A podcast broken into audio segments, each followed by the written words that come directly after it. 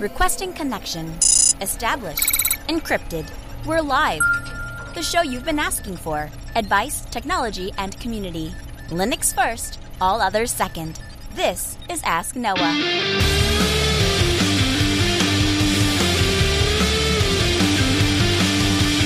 Live from Altispeed Technologies, the Ask Noah show starts right now. This is the show where we came to do all the things on Linux they said couldn't be done and take your questions on how to do the same. The phone lines are open this hour to be a part of the program. It is a free call, 1 855 450 NOAH. That's 1 855 450 6624, or send an email to live at AskNoahShow.com. My name is Noah Chelliah. I am your host. Delighted to be here with you as another episode of the Ask Noah Show kicks off this hour. So, last week, CentOS Stream was announced. Now, we had this in the show notes for last week, but we got carried away with other topics and didn't have time to get to it. Now, if you're subscribed, or if you visit the show notes, podcast.asknoahshow.com, then you saw this story. If not, you're about to hear about it now. So, CentOS announced Stream, and Stream is a developer forward distribution rolling release of RHEL. Now, in a lot of ways, this makes a lot of sense for Red Hat to go down this road. There are two kinds of people that implement server and or desktop workstation operating systems. And those two categories are people like me who fall down in the LTS long stability, very slow development pace, stability at all costs, those kinds of people.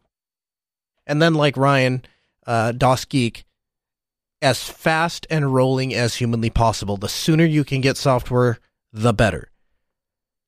CentOS Stream is a distribution that is designed to help community members and Red Hat partners and others take advantage of the innovation that occurs in open source through rolling release. Now, the problem that I see right off the edge is I question how this fits into the Red Hat brand. I'd be the first person to defend Red Hat in just about any decision they make, but I question if this is not too much diversification. And we see that from time to time, and we see the negative consequences that come with too much diversification. Anytime you have a project that tries to stretch itself too thin or tries to exist in too many facets, they topple over. And this seems so far away from Red Hat's bread and butter the I can install it and I know, I know it's going to work. It may not be up to date, it may not be compatible with the latest things, but I know the things that are there are going to work well. That's kind of been the belief of Red Hat, has it not? In a lot of places that use RHEL, I have I have had in-depth conversations with people. I've had in-depth conversations with administrators of universities. I've had in-depth conversations with people in large organizations. I've had in depth conversations with people in small organizations. All of them choose RHEL for the exact same reason because they trust the brand, they trust the reputation, and they trust that they're not going to have any problems. New software, shiny things, gets us excited. Any technology enthusiast that suffers from lags, gets latest and greatest syndrome, gets excited with rolling releases because we want to play with the new software. And the new version of GIMP is out. We want to install it. We want to see what new buttons there are. When the new version of Mumble comes out and they get rid of the ugly lips, we want to be able to take advantage of that. We want to be able to customize the color scheme. We want to enable the dark mode. And I've been there. I've done it. But what you have to understand is the people that are oftentimes writing the checks and writing the checks to companies like Red Hat, those are the kind of people that don't care how new and shiny the software is. They just want the thing to work.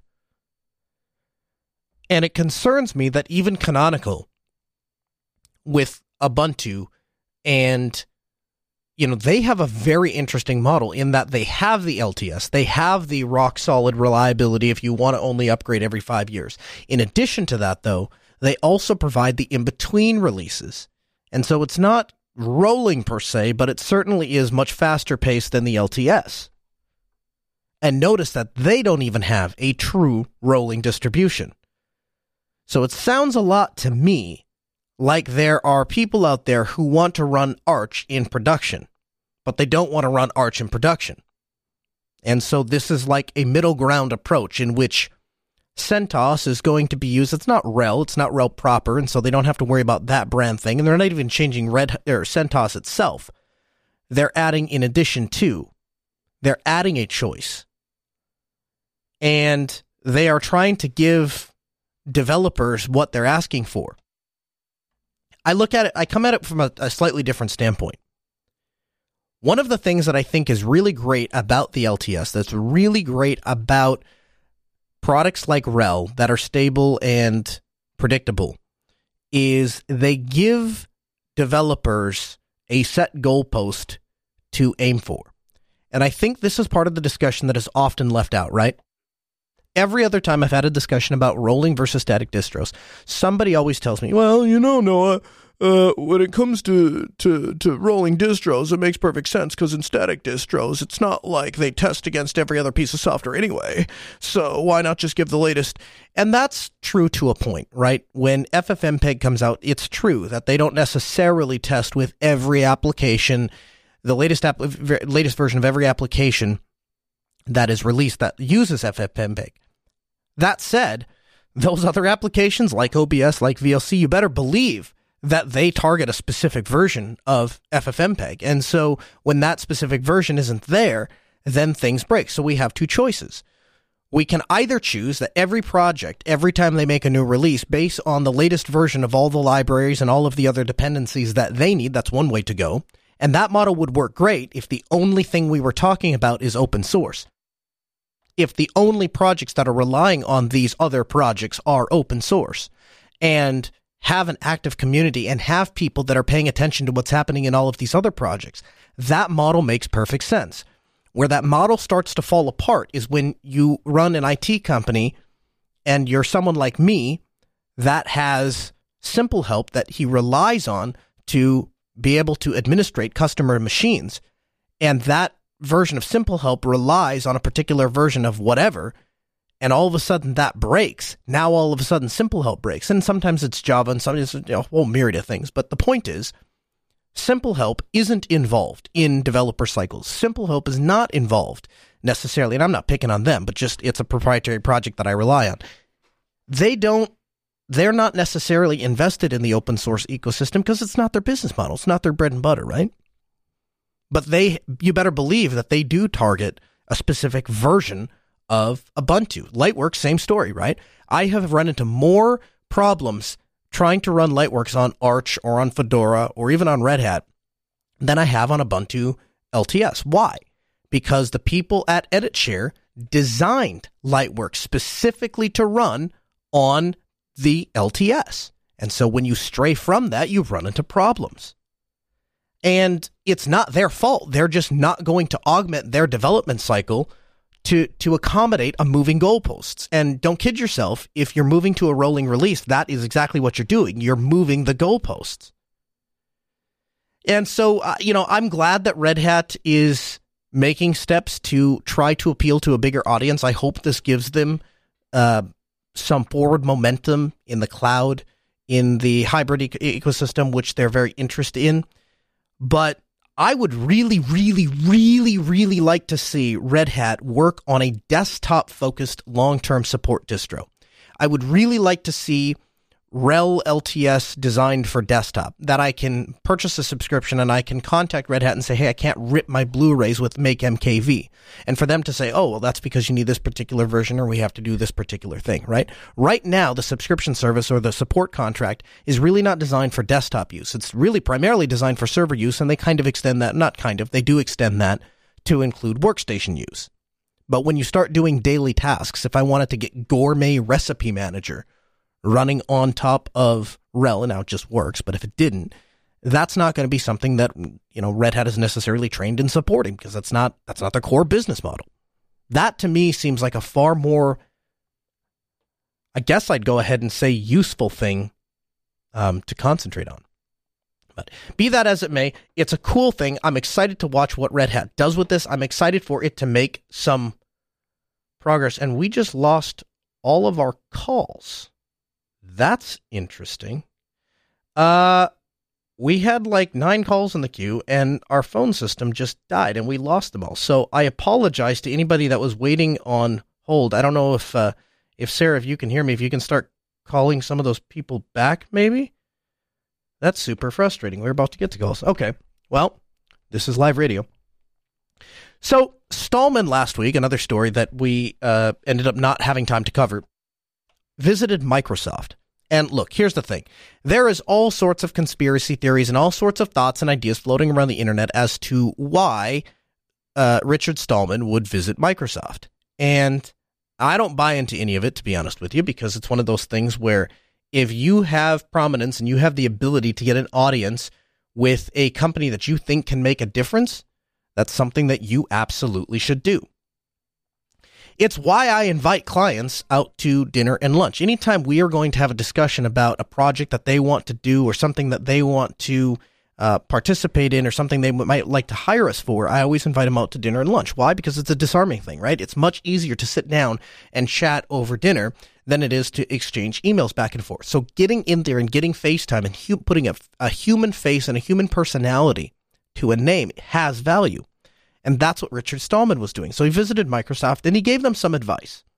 Now, as to why Microsoft invited him, I have no idea. I would guess it's primarily to hear them out. I highly doubt that Microsoft has any vested interest in, you know, ditching 30 some years of proprietary work in favor of the extreme open source philosophy, right? I'm not seeing that happen. But that said, I think it was very interesting that Microsoft is interested in hearing the view from the far extreme, really the far opposite extreme from where they are.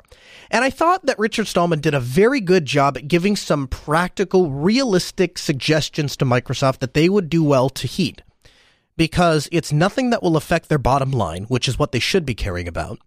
It's something that will instill trust from the community who wants to use Microsoft products, which would benefit their company greatly.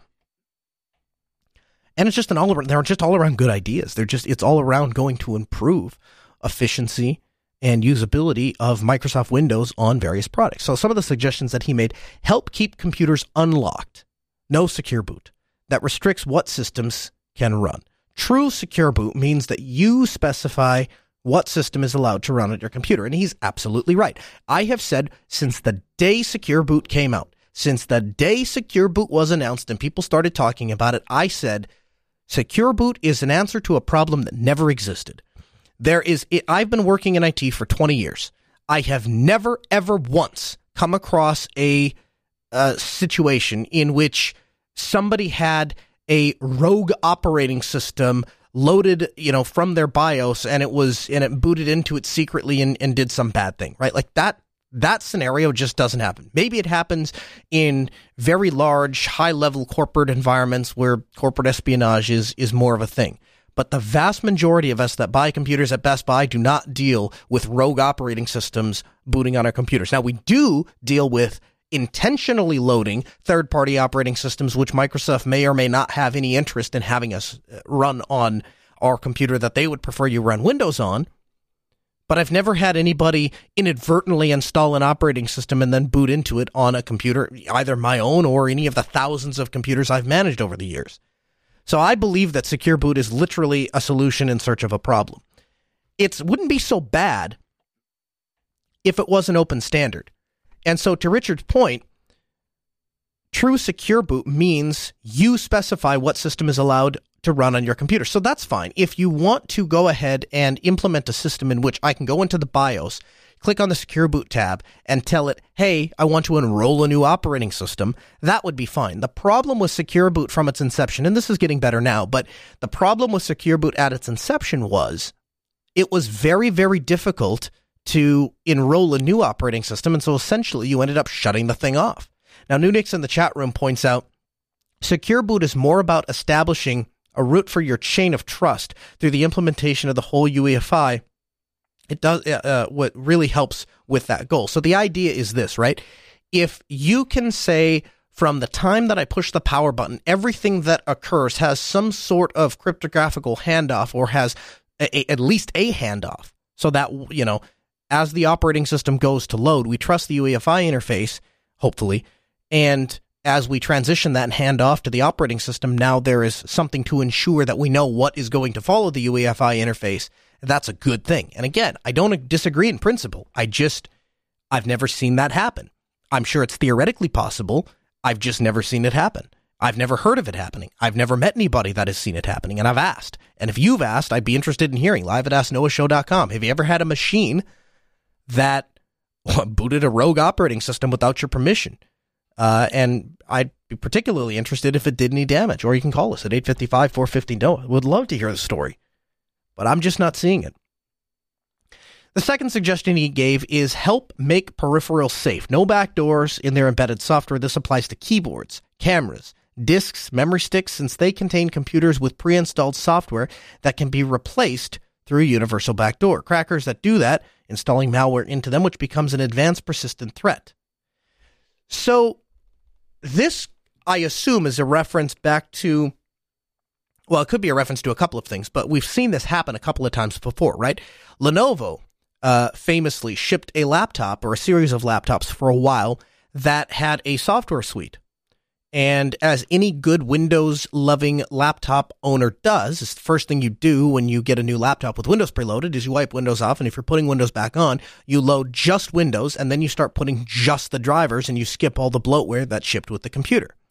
Well, lo and behold, customers were unpleased to find that the software would just reinstall itself.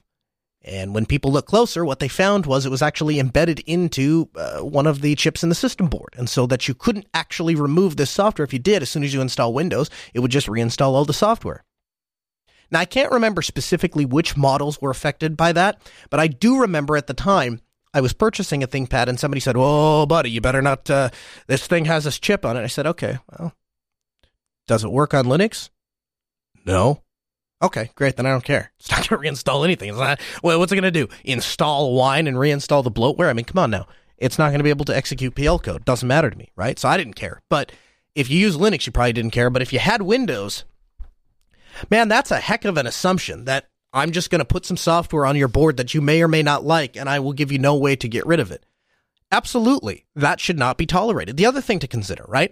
Many of these keyboards are, and mice and other peripherals. Man, I see some mice in computer stores, in Best Buy, and you know, in various different places.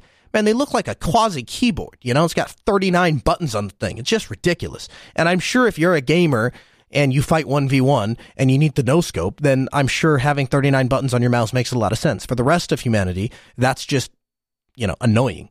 Um, but what I found is it, the all these modern keyboards, especially Logitech now, is getting really advanced. Right, that has different profiles on the keyboard, and the different profiles can equate to connecting to various different Bluetooth devices, uh, or it can handle various different function keys. And they, I have one Logitech keyboard that has a, I don't know, almost like a volume knob on it, but it can be used for selecting different things and all sorts of things.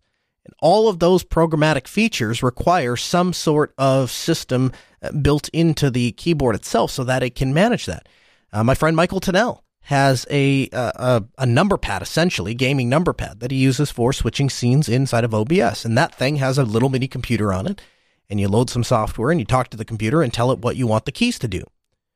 How often are those things getting updates? How often are those things being protected? And I think that a lot of those things, uh, you know, could potentially be uh, a very serious threat. I mean, this is the place where you're. T- what good is your encryption password, even if it has LUKS? What good is your encryption password that's properly stored and has all of the right characters and all of the right keys and all of the right things, and you change it at the right frequency and you you do all of the things to make sure that your password's secure? What good is it if at the end of the day somebody can just walk up and exploit the device that you use to input the password and, and suck it up? No good at all. It's, t- totally useless. He encouraged them, he said uh, Microsoft should publicly take back the attacks on copyleft made in the 2000s. Ballmer called the GPL a cancer. Um, this is one of those things that I don't know, I think is that big of a deal. I mean, yes, Microsoft probably said some things that weren't very nice. I'm sure we in the Linux community said some more things that weren't very nice. Is it really necessary to go back and publicly apologize for something you said in the 2000s? No. Does it change anything? No. Is it going to inspire any trust between open source enthusiasts that they came out and apologized? No. Is it a waste of time and just really lip service? Yes. So I'm not I don't get bent out of shape by that one. Encourage copyleft of application and library code, maybe even system and tool code. So the idea being, hey, could you open this stuff up? Could you try and get this stuff, uh, you know, the, the going the other direction? And so there is collaboration and there is some security audits going on. And there are some people looking at this, uh, this code. He actually goes further to say, direct GitHub to promote correct and clear use of license and the best use of copyleft GPL version 3. In other words, hey, you should use GPL version 3. You should go ahead and license some of your software this way. I think that would be really helpful help fight against copyright on interfaces. One of my biggest pet peeves, right? I don't care how universal your application is. I don't care how much it's used. I don't care how many people like it. The fact that a lot of these either APIs or the the uh, the the the things that you have to talk to are oftentimes under the control of the parent company, and that becomes hugely problematic. The Linux Ninja in the chat room says well, they're prohibited from using wireless keyboards or mice at work. And of course, that the reason for that is because if you think there are some security flaws in the Logitech uh, keyboard I was talking about where it, you know, talks and has profiles and stuff like that, just imagine how many uh, security vulnerabilities are in a wireless keyboard from 15 years ago that ha- where it was operating on its own little proprietary dongle thing and nobody once has ever actually looked into the security of those things. I mean, it's ridiculous, right? So those are the kind of things that that Microsoft has the clout, has the ability, has the um, influence to be able to to to get done. And so that would be really fantastic to see them working on that. Stallman suggested that they help the web be usable with JavaScript deactivated. I again, the the day cannot come fast enough where we get rid of JavaScript and we get rid of Flash. I still come across websites that require Flash, the, despite the fact that it it is a deprecated product and has been a deprecated product for a long, long time. Again, Microsoft has the ability to go against the Googles of the world, to go against whatever the next organization that wants to dominate the web and provide some pushback. And even if we don't agree with Microsoft, if we can get some competition rolling, we have a better chance of getting a better end solution, uh, you know, at the, at the end of all this. Publish the hardware interface of products such as uh, HoloLens so we can run them without any non-free software. Even if our software is years behind, that will be better than not being able to use those devices at all. And again, I'm not entirely sure that I agree with that sentiment, right? Like, I, there are some very important things to be done in the technology space, even more things to be done in the software space. A lot of things Microsoft can help with. Is this one of them? I don't know. I think that there are a lot bigger problems facing people who want to get away from proprietary software um, than than the use of physical device. I, I'm, I'm just not seeing it. But it's not a bad idea. And then, and I thought this was really interesting and good on him for including it. He said, I know that this is a stretch, but release the source code of Windows. Release the source code of Windows under the GPL. Now, at first you hear that and you're like, yeah, fat chance, right? However, consider this for a moment. Windows continues to be a dying product, right? XP is deader than a doorknob, and I still run into XP machines. Heck, we just put an ATM in a couple of weeks ago, and it had XP embedded in it. Right? God only knows how much the bank paid uh, Microsoft to flesh that thing out with the proper security updates so they could actually use it. But at the end of the day, there are still out there people that are beating that beating that drum, the XP drum. We are getting to the end. The end of this year, seven Windows Seven is going to become EOL. And so anybody that is on 7 is going to have to transition to 10. 10, by the way, is a mess. Uh, the update situation still is not fixed, and so there are still people that have to use it for critical infrastructure that refuse to use Windows 10 because of the update situation. I can't even drag an icon from the start menu onto the desktop, right? If you if you use the search function like every other operating system has to locate an application and you want to drag that shortcut onto the desktop, it just doesn't work.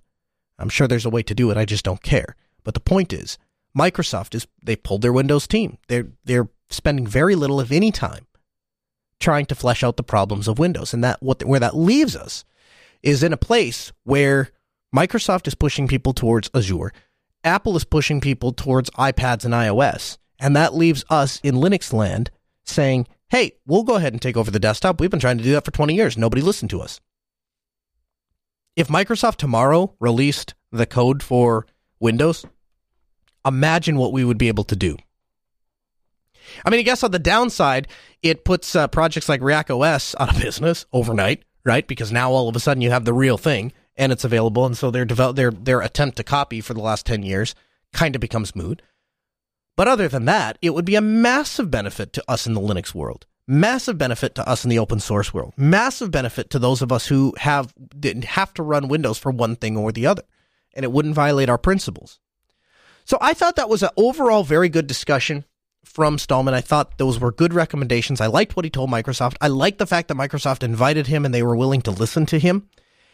I'm not sure that that this is really going to bear any fruit. I don't know that anything is going to come out of this. And as Nunix points out in the chat room, that's like saying Elementary would put Ubuntu out of business. I disagree. Um, Elementary is based off of Ubuntu and uh, essentially attacks uh, or or targets a niche audience, right? You open source. If let's just say for the sake of argument that they open sourced uh, everything, Windows from top to bottom, XP through 10, everything is is GPL. They just relicense it, and you could go onto GitHub and download the source code for Windows 10 how many people would use Microsoft proper? How many people do you really believe would still be using React OS? And how many people would either fork the official Windows 10 code or just use it as is and strip out some of the privacy stuff, right? So I don't think that analogy is, is entirely accurate. But, and the Linux Ninja points this out, and he's absolutely right. He says, Microsoft really loves Linux. Why in Hades do they want to get, why, do, why in Hades do they want to put out their Edge browser for Linux, but not their Office suite or Teams client? I'll tell you why because their Office suite they would like to roll into a cloud service. And on the cloud service, it works fine on any operating system. And they're perfectly happy with that because they want you to be in a subscription model. Microsoft is going to have a very difficult time in the next 15 years making money the way they have made money. Nobody, and I mean nobody, is buying licenses at 200 bucks a pop anymore, right? First of all, by the time you get to the point where you want to upgrade a uh, Windows 7 machine to Windows 10, chances are that machine is old enough that it probably makes some sense just to buy a new machine. At least that's what we're seeing in the field. People are not willing to invest money in upgrading their operating system. Now, 20 years ago, 25 years ago, 30 years ago, yes, that was a thing. You absolutely purchased a computer with Windows 3. Well, you purchased it with nothing. You put Windows 3.1 on it. And then 95 came out and you upgraded. Then 98 came and you upgraded, right? These days, by the time the new version of Windows comes out, you're probably just upgrading that machine. And so, and if you upgrade the machine, you're getting a Windows 10 license with it anyway, unless you're building your own. So the days of walking into the Office Depot or Office Max and spending $200 for the version of Windows and $300 for the professional version or $500 for the enterprise version or whatever it was, those days are long gone. Nobody's doing that anymore. They're just not. And Microsoft has to find a way to survive. And so what they're doing is they're transitioning to a licensing system and they're going to run things cloud based. So it's unlikely that they're ever going to port native office because I don't know that they necessarily want to support native office long term. I think what they really want to do is move uh, everybody into the cloud and into Azure and then charge people a subscription. And to that end, I think they're going to make a lot of money. Now, the thing with Stallman is I and there was some other stuff that uh, occurred last week. I'm not. Uh, it's a family friendly show. I'm not going to get into it. It's there is links in the show notes if you want to read what the discussion was about. Suffice to say, I don't agree with most of his socio-political beliefs. That should not be a shocker to anybody that's listened to the show for any length of time. I continue to be very grateful to Richard Stallman for all of the hard work he has put in because let's face it, the guy kind of, I mean, he takes some hard shots on the nose often, and he's very good about responding to them, and he's very good about addressing them, and he's very good about going on, uh, coming on shows and, and going out and doing public speaking. Now, is he the nicest, most cordial person on the face of the planet? Probably not. I think we'd all agree he's got some room to grow there. But his ideology is willing to defend it. Nobody sits down with Richard Stallman and tries to convince him of something else. You go to Richard Stallman because you want to learn what his view is. And if your goal is to have a productive conversation in which you have an exchange of ideas and you both walk out with something, uh, you're probably dreaming. And I think anybody that has followed Richard Stallman for any length of time knows that. 855 450 NOAH. That's 855 450 6624. I'm not going to wait for you to get a screen because I don't know what killed all my calls last time. So I'm just going to put you straight on the air and uh, you and I are going to chat. Uh, welcome to. And it dropped. this is quite the night we're having. Call me back. 855 450 NOAH. That's 855 450 6624. Uh, so I continue to be grateful for all the hard work that Richard Stallman put in. And the respect that he has from the community is really inspiring.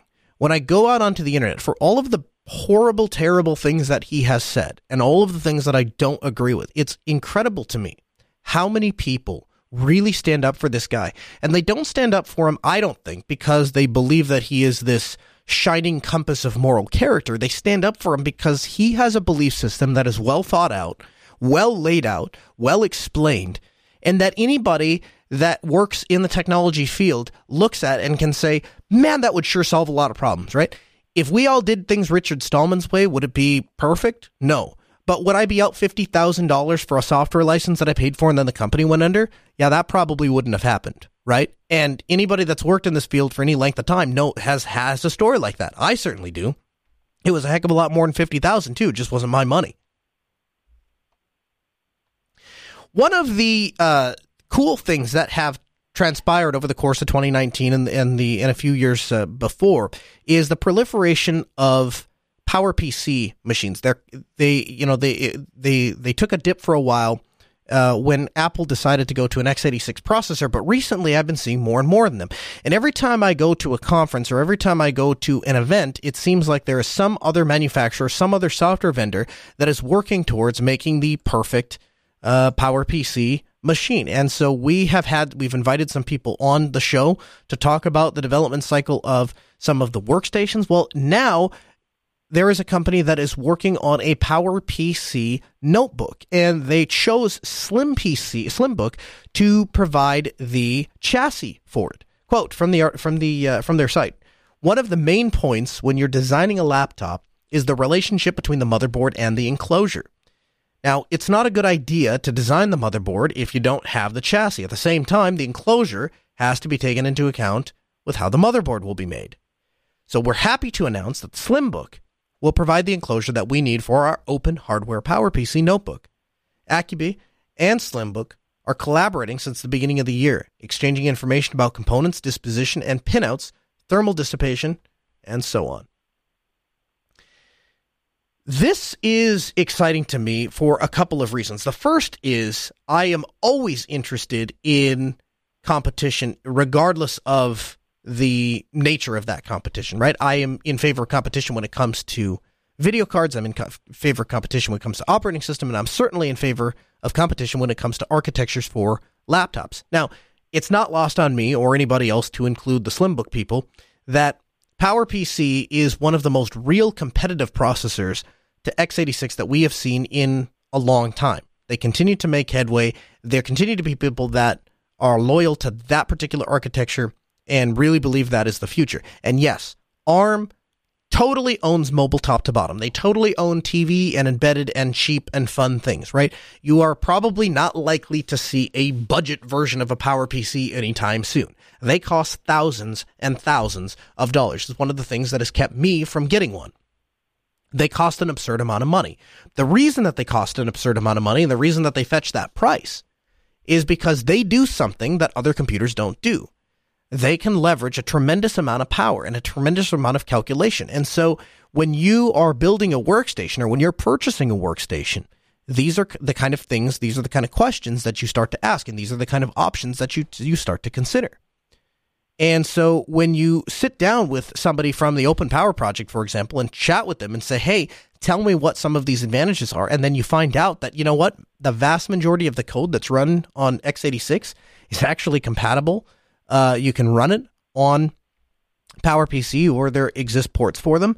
Um, that's pretty incredible. If the code doesn't require a ton of modification, that's really promising for the future of competition. One of the biggest things that keeps ARM where it is is the fact that there everybody has to compile, and Linus Torvalds himself has come out and said, "Hey, it's pretty difficult to compile, compile on an ARM machine, and we need to get these things with a little bit more power." Now, the truth is, ARM machines effectively double in power every year.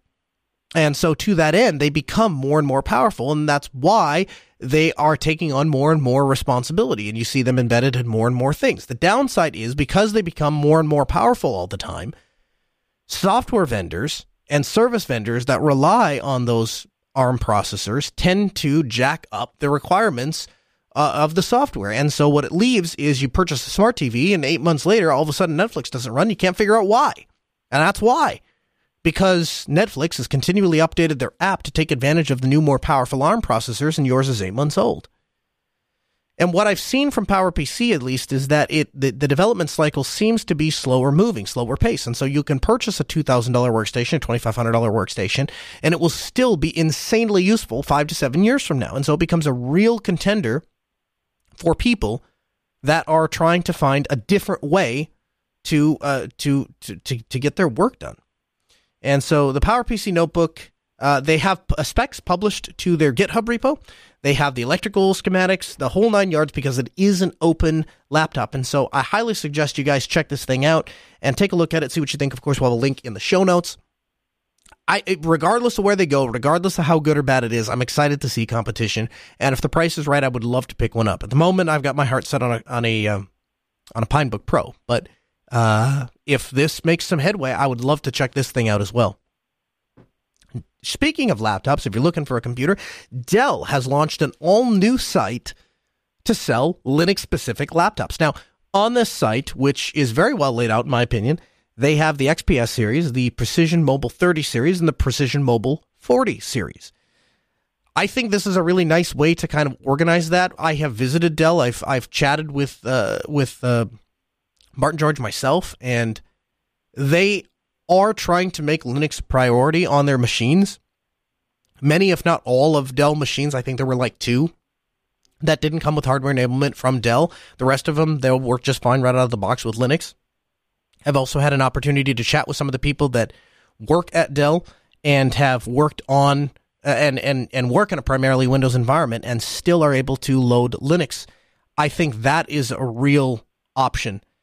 Um, I we're getting some uh, some reports that there is there is obviously a problem with the phone system, and I, I apologize. We're seeing that in the chat room. I wish I had a way to uh, to troubleshoot that on the fly. Unfortunately, I don't.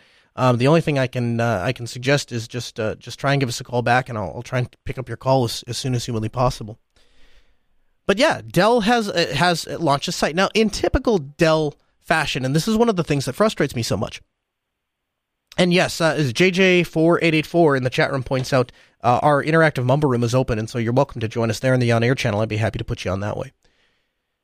One of the things that has frustrated me for a long time about Dell is Linux always seems to be an afterthought to them, right? So they start out by saying, "Hey, we really want to, we really want to do Linux. Hey, we're going to publish this thing," and they make this big thing out of it. We have this new site dedicated to Linux developer laptops, so anybody can buy them, right? And then you click into one of the machines and you try to customize the machine. What you find out is the customization page takes you back to the Windows version. And so it's kind of like this one off, let's kind of try it, tip our toes in the water and kind of see how it works out. Now, does that mean I'm not grateful or not appreciative of what Dell is doing? No, not that at all. I understand the uphill battle they are fighting. I understand the uphill battle that the people that work on the Linux project are fighting. I understand the level of Windows laptops that leave the building as opposed to the number of Linux laptops that leave the building. And so I understand where Dell's focus has to be as a hardware manufacturer that at the end of the day, their business is to make money. I get all that. Okay. But at the same time, I do believe that you have a market of developers that are willing to fight through, uh, uh, well, for lack of a better term, a crappy website for a time being to try to purchase the laptop they want. I did. Uh, my dad did when he bought his XPS. So my my wife did when she bought her XPS. So I I I believe that there is a market for that. I just think Dell would do well to spend some time and try to rectify some of those issues because I think if they do, it would pay off in dividends. I think Dell could very easily become one of the premier retailers for uh, Linux laptops for developer use right? Right up there with System 76. So I, I would love to see them do that. But for now, we'll have the link in the show notes. Again, you can find that at podcast.asknoahshow.com. I would love uh, to see a little bit more love go into this, but I think it's a really great start. And I'm glad that there is now a landing page that instead of just the developer XPS project page, it actually looks like a I won't call it a division of Dell, but it actually is a section of Dell uh, where they actually truly support Linux. KDE has chosen GitLab. Uh, the KDE community, one of the largest free software communities with more than 3,600 contributors, will have access to an even larger range of development and code review features with GitLab's DevOps platform uh, to complement their current tools used by the KDE community. The KDE community will also be able to integrate GitLab's single application for all DevOps lifecycle to their development workflow, from planning to development to deployment and monitoring using GitLab.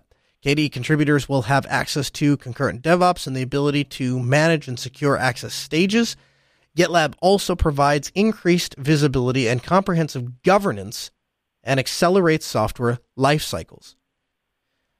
When I first saw this, one the first thing I thought was, well, that's smart because that's what we did at Altispeed. We moved all of our stuff over to GitLab, and every time I turn around, it seems like there's another project that is rebasing their code base on GitLab, and I think that's encouraging because it really speaks to the level of quality of work that GitLab is doing. The other thing it tells me is that people in the open free and open source world are very, very skeptical of Microsoft and their ability to handle GitHub. Right overnight, overnight GitHub has, you know, just started to tank after they got purchased by Microsoft, after they got bought out. And Microsoft hadn't even done anything yet. And at least from all appearances thus far, it doesn't look like Microsoft plans to do anything with it.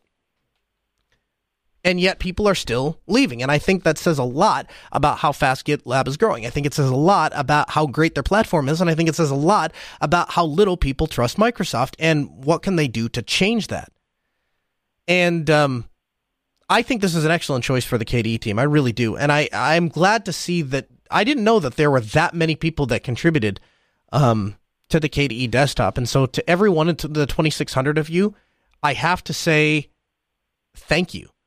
Um, the Linux Ninja points out in the chat room that GitLab has a lot more to offer and they listen to their community. And boy, if that isn't the truth, I have seen Eric Hendricks in it, it basically, if there is a Linux community, that guy is there and he's reporting back to GitLab and saying, hey, this is what the people want. And uh, my friend Jason, same story, right? Works for, he is an engineer for GitLab, same thing, right?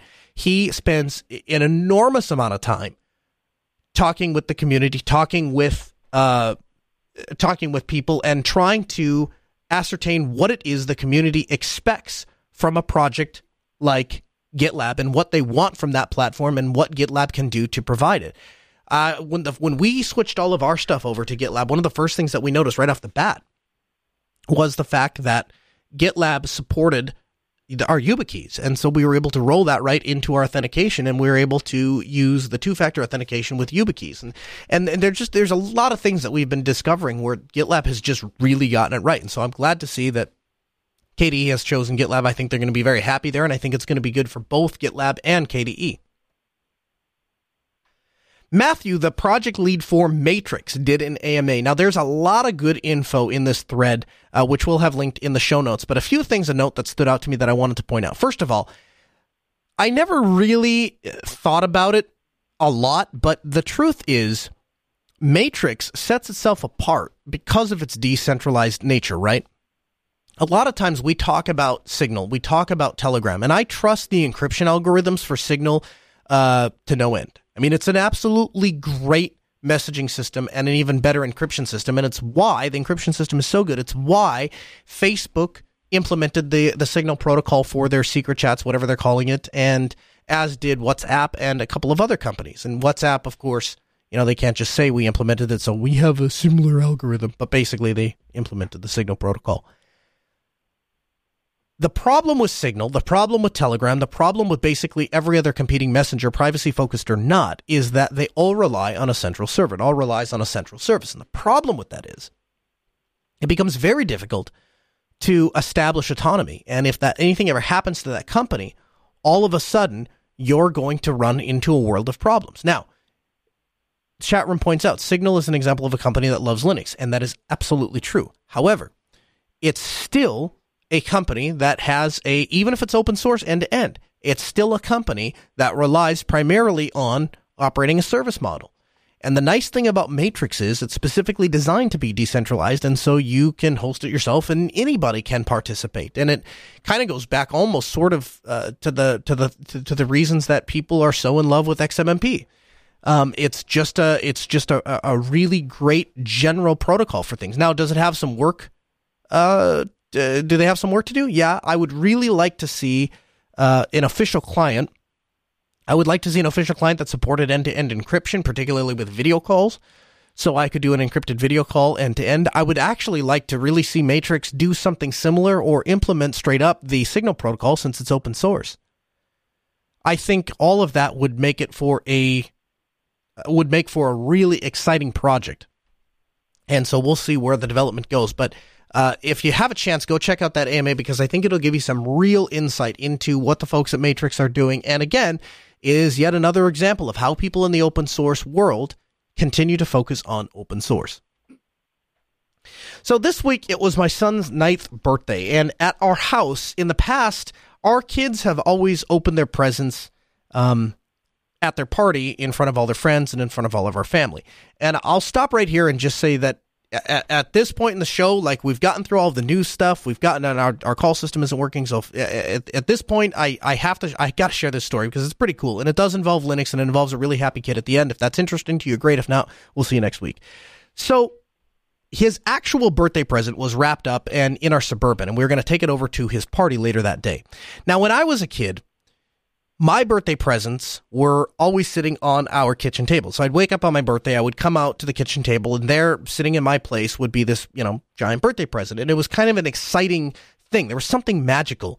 Uh, it was almost like being high, where you were in this state where everyone was happy around you, and you're still waking up, and now you have this cool thing.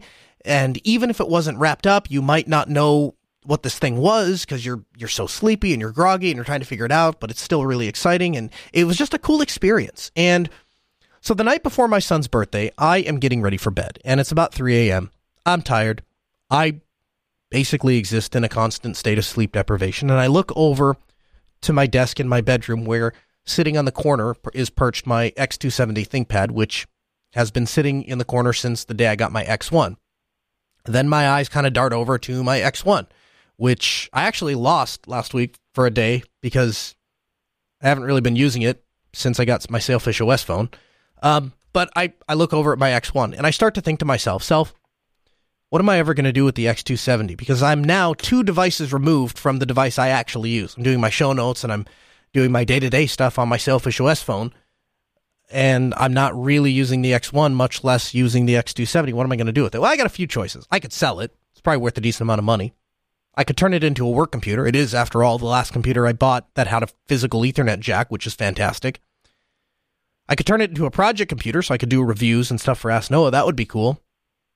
Or I could give it to my nine year old, who would lose his mind over a computer, especially one with uh, Type C charging.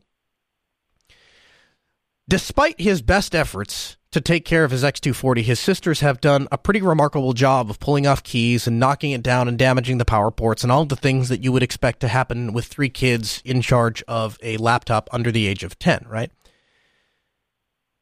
I decide I'm going to go for it. I'm going to go for it. I'm going to give him this X270. There's, there's one big problem, though. There's one main hurdle standing between me and the perfect birthday present, the perfect birthday surprise for my son's ninth birthday, and that is I'm absolutely under no circumstances giving my nine year old a machine with all of my data on it. My data has to get pulled off. And I don't have the time at three in the morning to back up and scrub the machine, right? It's not that I don't trust LUKS. I would perfectly trust it, but there's still stuff on there I need to get off. And since I don't really believe in stuff being on the cloud, there's a lot of stuff that only exists on that computer. Well, here's problem number two that computer has an NVMe drive in it. Now, I own an IT company, so the thought dawns on me that we do ha- tend to stock a lot of computer parts, but you know the one thing we don't have? We don't have NVMe drives. And I've got a lot of junk at my house, but you know the one thing I don't have laying around? I don't have many NVMe drives. Because one, they don't go bad terribly often, and two, they're so new that most people haven't come up for replacing them. I start digging around box after box to see what I can find, right? Because there was one time in my entire career that I can remember upgrading an NVMe drive. Now, I have no idea what happened to the original drive. I just know that it went somewhere. And so hopefully it's in a box of parts. And I come across a box where I know uh, at one time that drive had been. And I start digging and digging and digging. And about two hours into this process, I find this NVMe drive. So now we're at like five in the morning, right? I find it.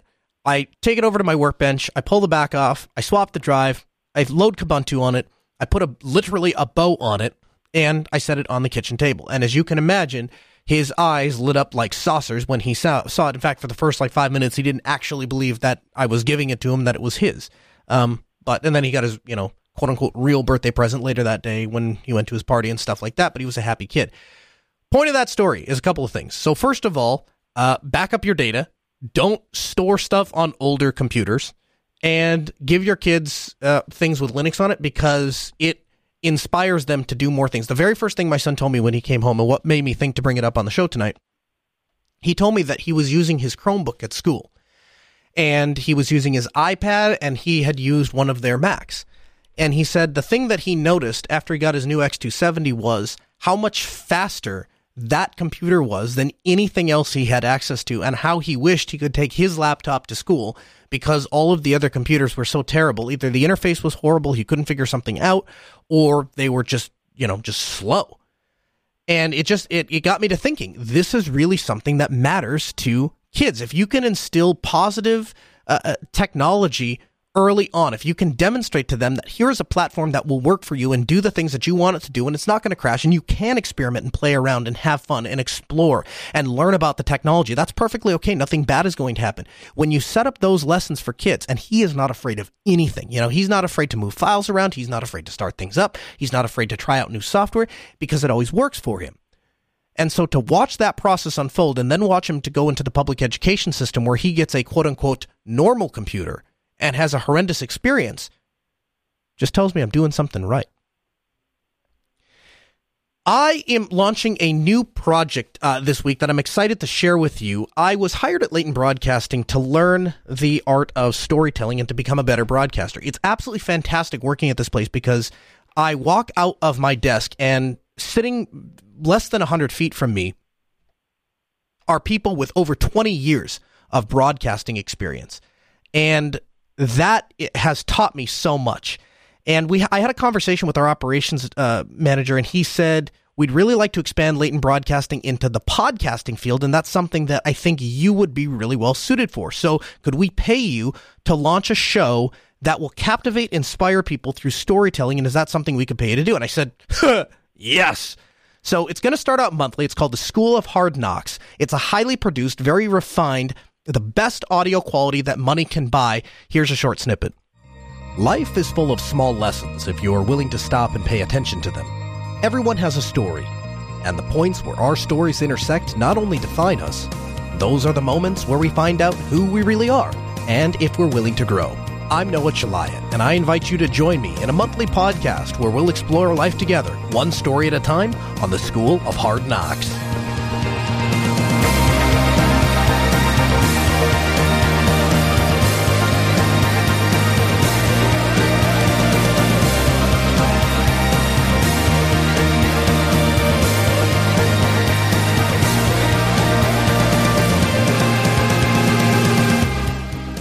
We get to my wife's 40th birthday party.